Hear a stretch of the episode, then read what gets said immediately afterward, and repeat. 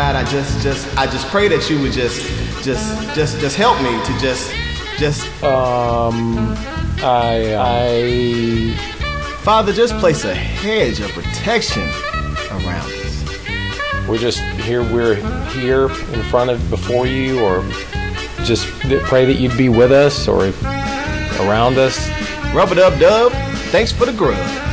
Just open the door. Just close that door. Just open a window?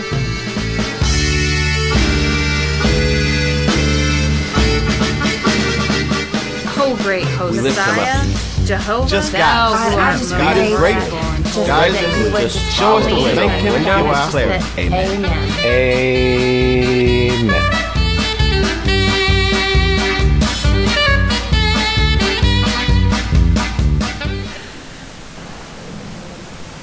Good morning. We're so glad you're here with us. We are in the middle of this prayer series. Uh, we've been working through, if you've been reading with us, of reading through uh, the book of Psalms in a month's time and just looking at what it is uh, that, that David is praying through and some of the other authors that are there in the book and, and learning how to pray through Scripture. There's a lot that is there for us this morning. So I want to kind of start off with this. Uh, if you're turning in your Bibles, get your Bibles open to the Psalms, and we'll, we'll go a little bit further there in a second. When I was a kid, I was raised as the oldest. I was the son. I was the oldest. I had three younger sisters than myself. Um, down the street, though, was my cousin, and my cousin, there was four brothers, and so it was the closest to having any brothers that I ever had. My oldest cousin there, his name is Jacob, was four years older than me, and there was a number of things that Jacob could do that I couldn't do. Just being four years older, he was just a lot cooler, a lot stronger, a lot taller, just better at everything. And I just definitely wanted to be just like Jacob. In their house, I wasn't allowed to do this in my house. Maybe your parents would let you, but they wouldn't let me.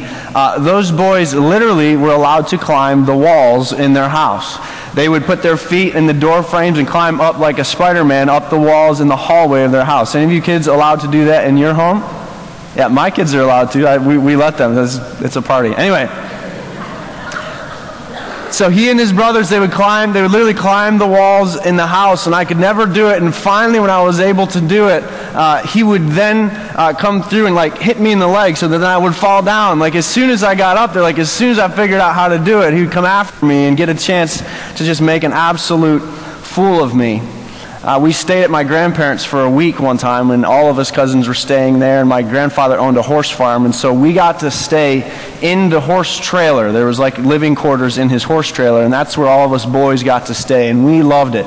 It was the best. Like we, we finally got a chance to be out on our own, and like we're living in a horse trailer. So I don't know what we thought was so exciting about that. But we were there, and I remember distinctly like staying up all night long because he had told us that, that earlier that morning the wind had blown through this little sheet of paper and he had opened it up and there was like a treasure map and we could find this treasure and all night long he had us like crawling around the barn and looking for different clues and I bought it hook, line, and sinker. I'm going to tell you, uh, I really thought that we were going to find a treasure, but all we had was our older cousin making an absolute fool out of us. As we got older, though, it got a little more serious where um, he just had a good time watching us younger cousins. Uh, he would basically set up a ring and he would uh, set us in opposite corners and make, make us fight each other, like, like go to blows with each other, and he was the referee. And if, if you didn't fight, then you would get, he would pound you, and then you'd go in, and then you'd have to fight with the other cousin. And it just got a little bit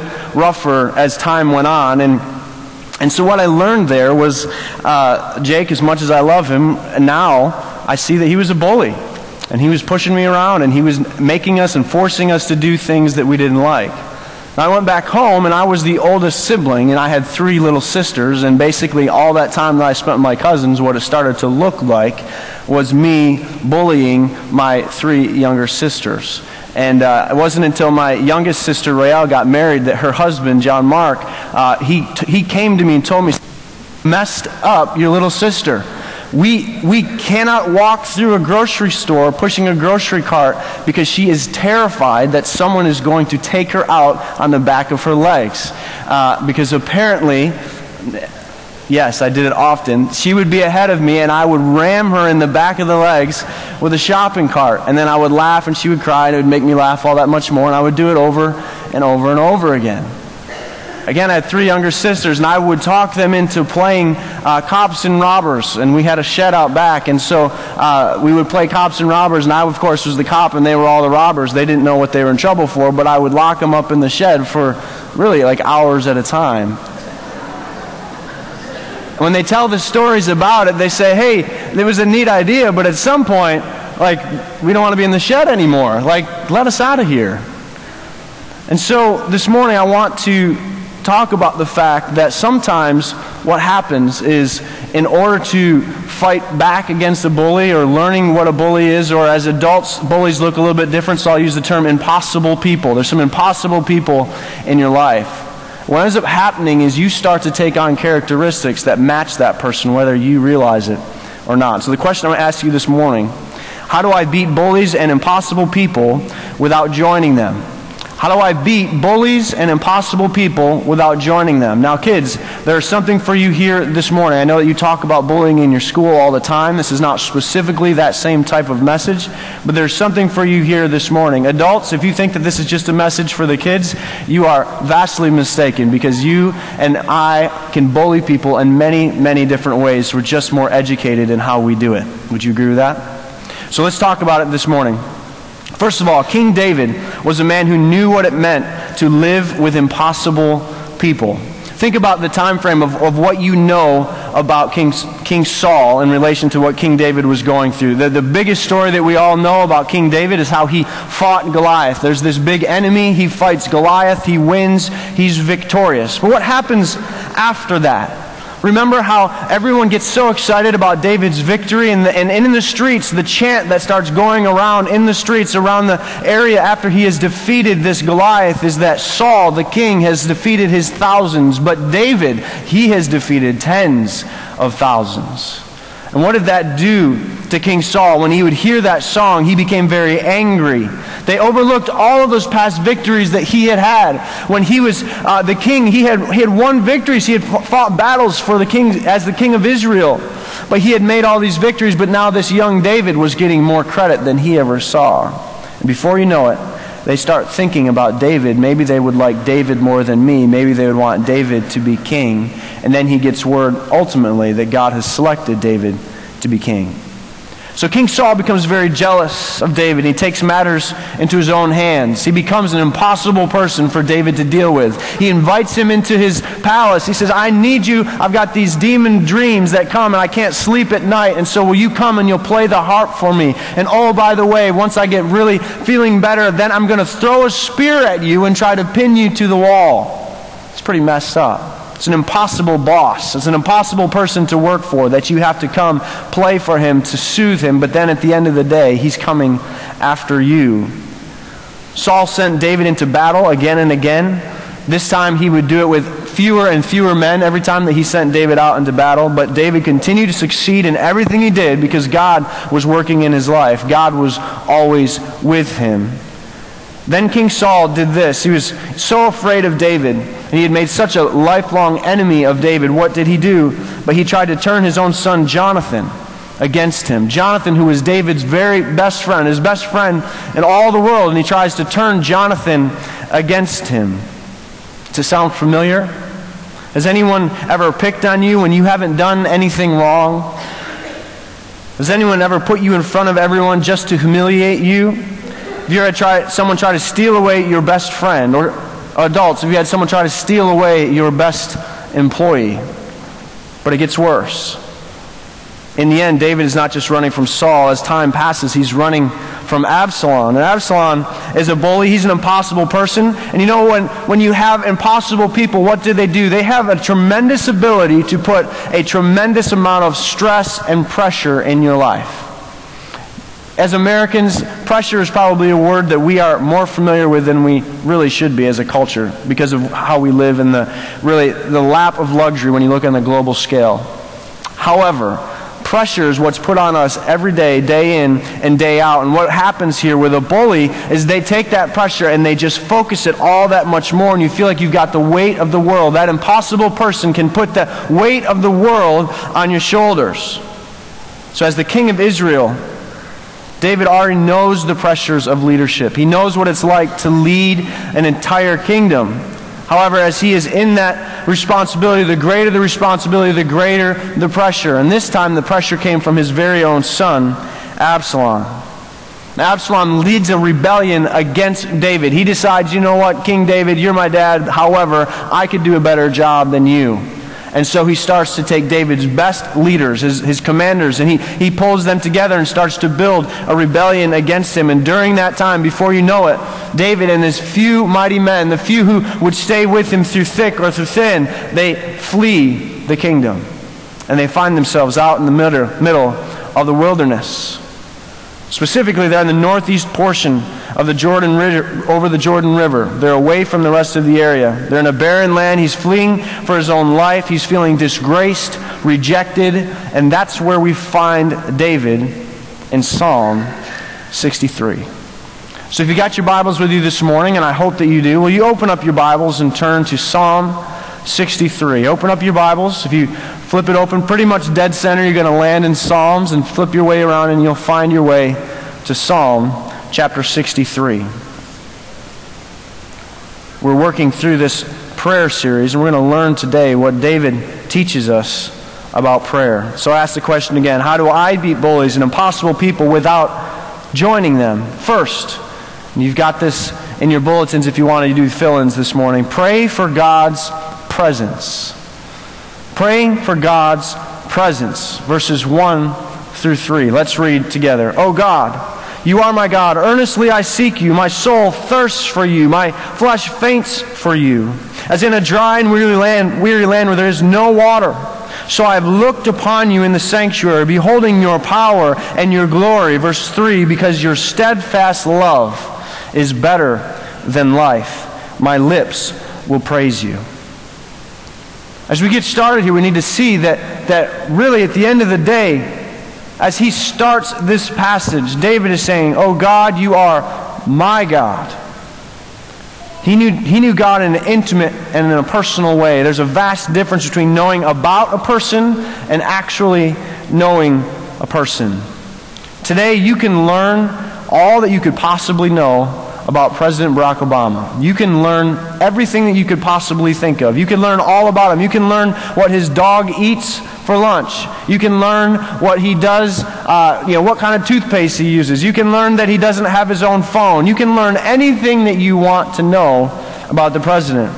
But it's not the same as knowing him personally. To know the president personally would require an introduction. You'd actually have to meet him. You'd actually have to spend some time with him. Some of you may have had that privilege, or maybe it's a politician or someone famous. But just because you shook their hand doesn't mean that you actually know them either. Many adults, kids, many adults like to name drop. That's what it means when you meet someone and you say, oh, yes, we go way back. Actually, you don't go way back. You shook their hand one time. That's not the same as knowing them personally. To know the president personally, you would have to have time together with him. You would have to eat a meal together. You have to meet many meals over time. And over that long period of time, in many situations, you would learn what it means to be in the presence of the president. When we talk about praying for God's presence, that's what it means of being in regular regular conversation with him. As, as a relation development would happen between you and the president, you discover more and more and more about him. You would learn more about him on a personal level. He would know about you, and you would know about him, not from an academic standpoint, but as a friend gets to know one another.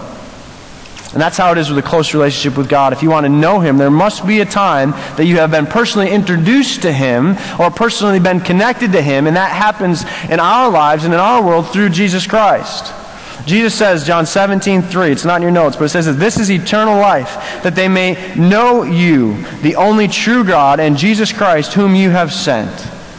You see, God sent His Son, Jesus Christ, to be that introduction, to be that connecting point. Uh, the big word is that mediator between God and man. He's the connection. Your introduction to God comes when you trust in Jesus Christ.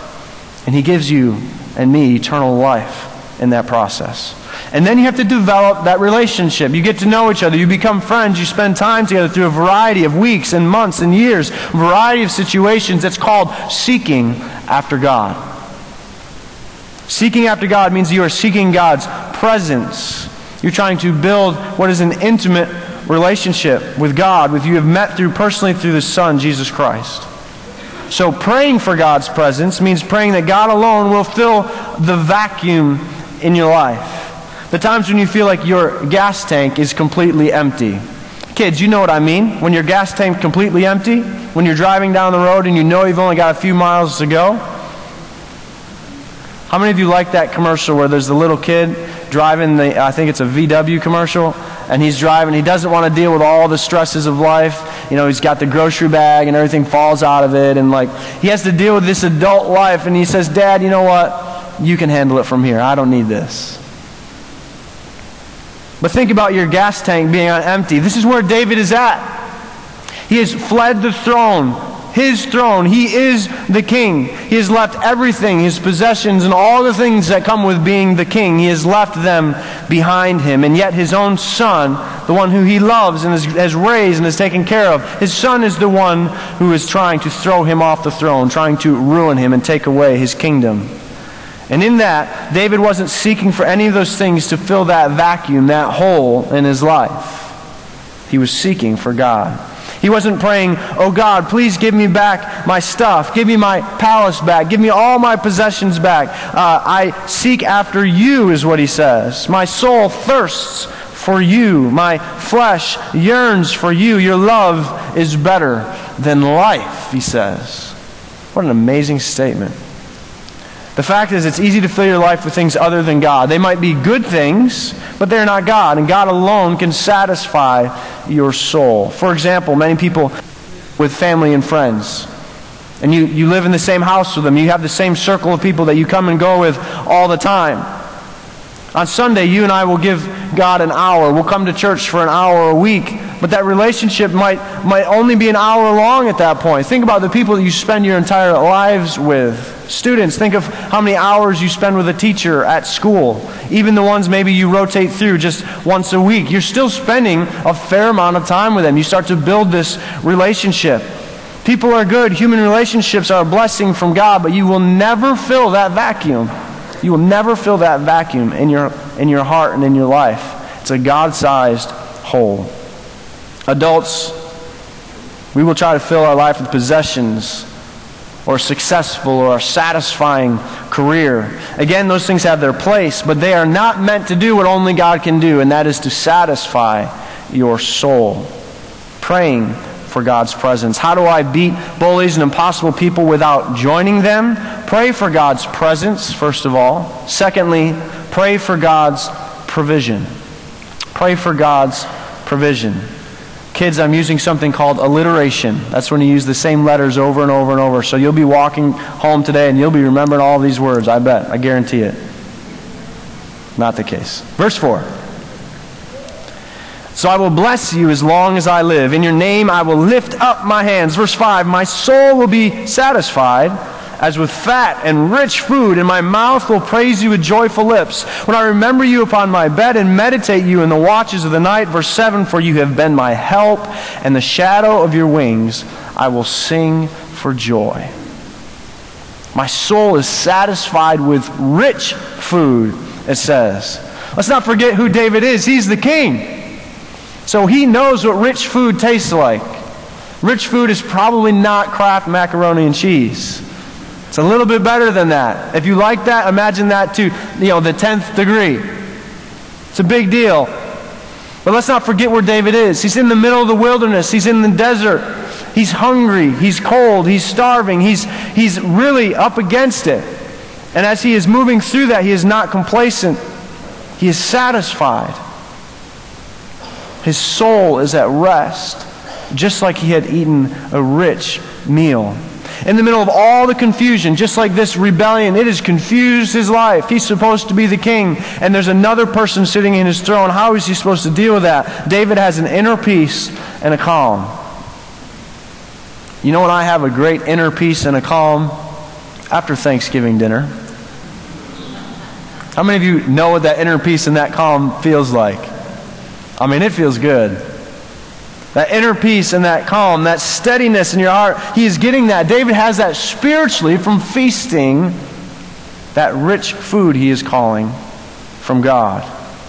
He is satisfied in God. He knew that God's provisions would be enough for him. God was David's help. David hid under God's wing as a baby chick hides for protection under the mother hen. That's what it's teaching here. If you see that at the end of that verse, in the shadow of your wings. If you ever see a mom holding a baby and that mom holds that baby so tight, you're not going to go over there and take that baby away from her unless she wants you to.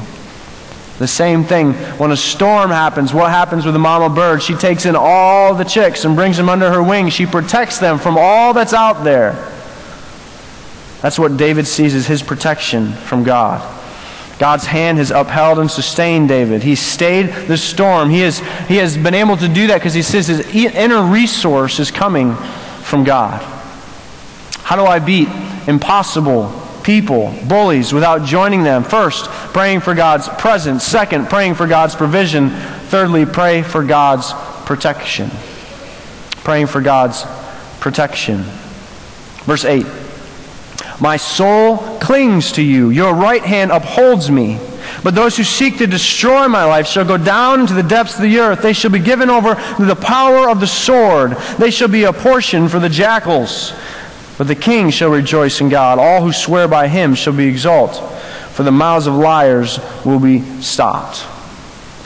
In all of this, David was not consumed with getting even.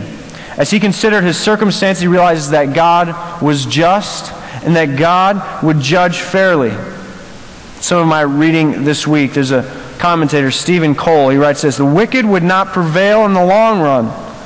Thus, David would commit the situation to the Lord and act with the right perspective and balance. He would make it his business to rejoice in God and let God deal with his enemies and to vindicate him. He knew his calling was to be king and that God would not fail to accomplish all that concerned him. The point is, a person who seeks after God has some inner stability. They're able to say, God is going to protect me. He's going to take care of me. He's going to take care of all of the resources that are needed in my life, whether those are physical, spiritual, emotional. He's going to take care of it. He's going to protect you and me. There's a number of things as kids we're afraid of, and as adults, they start to take different shapes and forms, but we still have our fears. We still have things that we're afraid of. Do we understand that God will protect us? God has a purpose and a plan for your life. Kids, God has a purpose and a plan for your life. Even as you are sitting here this morning, God has a design for you. And He is going to protect that and he is going to keep that together. God had told David that he was supposed to be king. In the middle of all of what was going on here, he was going to keep that promise to David. He's going to protect that and say, I have asked you, I have ordained you, is the word, to be king. And in being king, there are some responsibilities that come with that. I will protect you in that process. So, adults, friends, do you have a difficult boss? How many of you have had him throw a spear at you? So you thought you had a difficult family? Some of you do. But Absalom had forced David out of his home. He had left him, the true king, to live like a homeless man. There's probably very few of you in this room that might fit into that category. Not once do you see David start acting like the impossible people that he was dealing with. Not once do you see David begin acting like a bully himself. David was a mighty warrior himself. He had taken down Goliath. We all remember that, right? He had taken down Goliath with the sling. He was more than capable to go on the offense here and take care of business. But he didn't. David learned how to find his nourishment for his soul. That's when your belly is full. You find that nourishment even when the nourishment for his body was nowhere to be found. When he found himself in the desert, running for his life, out in the wilderness, running away, his thoughts turned to God. When he was thirsty and his lips got all sticky, you know, you get cotton mouth and he can hardly breathe after you've been running around for a long time. He's in that situation. He's thirsty. And what does he thirst for? He thirsts after God. He remembers that his enemies, as they are pursuing him, his soul begins pursuing God, just like his enemies are chasing him. He says, God, I'm chasing you in the same way. His physical needs reminded him that God had already satisfied his spiritual needs. You know, in the New Testament, we meet Jesus. And Jesus teaches us along these same lines. He teaches us to find daily nourishment from God as well. Matthew 6, 9 through 13, as this is a prayer series, when Jesus teaches us how to pray, he said this Pray like this Our Father in heaven, hallowed be thy name. Your kingdom come, your will be done on earth as it is in heaven. Give us this day our daily bread. Never outgrow our dependence on God. This morning I am speaking to kids in the service, but adults, if you have outgrown this stage, that is a mistake. Never outgrow your daily dependence on God, daily acknowledging that the resources we enjoy are God given. I know that you work hard, but there are people on this planet that work five times as hard as you and they don't have the resources you have. God has given that to you. God has it under control that difficult boss, that impossible person that you are dealing with, uh, that person in your classroom at school, kids, that person that you are dealing with. God has it under control. He knows. How do I beat bullies and impossible people without joining them? Pray for God's presence. Pray for God's provision. Pray for God's protection. To jump back into the story of my cousin and I, he's still four years older than I am. But we're the best of friends at this point. Life has changed for us both. After a rebellious streak, God got a hold of his life. And God worked in his life. His mother is a, is a prayer warrior like I've not experienced really anywhere else. And she prayed for that boy. And he, he did some things and, and ran around a little bit. But eventually, God got a hold of his heart. My grandfather kind of took him and mentored him and said, This isn't going to work. and now he's a pastor of a church. He's preaching this morning in South Carolina. He's got a congregation that he has grown from the ground up. He's had some really difficult times that he has gone through. He's a church planter. And after about a year and a half, his, his co pastor, the guy that helped him start the church, one of those freak things, he, uh, his heart just stopped beating, from what I understand. He's in his mid 30s and he died, had a heart attack. And Jacob just had to go on, had to push through. And some of that uh, makeup of who he was meant that he had to push through in a very different way. But I want to share that with you because God can change even the most impossible people. He can restore the most broken relationships. He can fix what is broken because His plan is far bigger than your plan or mine. You know, when Jesus says to give us this day our daily bread, he intends for prayer to be a daily reminder to us. When we say, Lord, give us this day our daily bread, it's more than just asking Him to take care of the meal. We pray for our meals, we do pretty good with that, but it's really getting our focus on Him that you have everything under control, God. You will provide, you will protect. You know, you do remember to eat most days. Part of this scripture is teaching us will you remember to pray? Will you remember to connect? Will you remember each day that God has provided for you and for me? It's fitting. This weekend is Memorial Day weekend.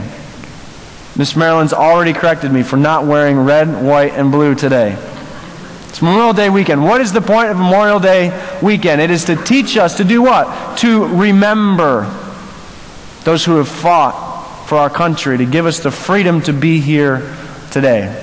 Let's take a pause here and actually do that. Men, ladies, those of you who have served in our country, would you just stand up? We want to, you know, clap for you and let you know that we appreciate you so much. Stand up, yes.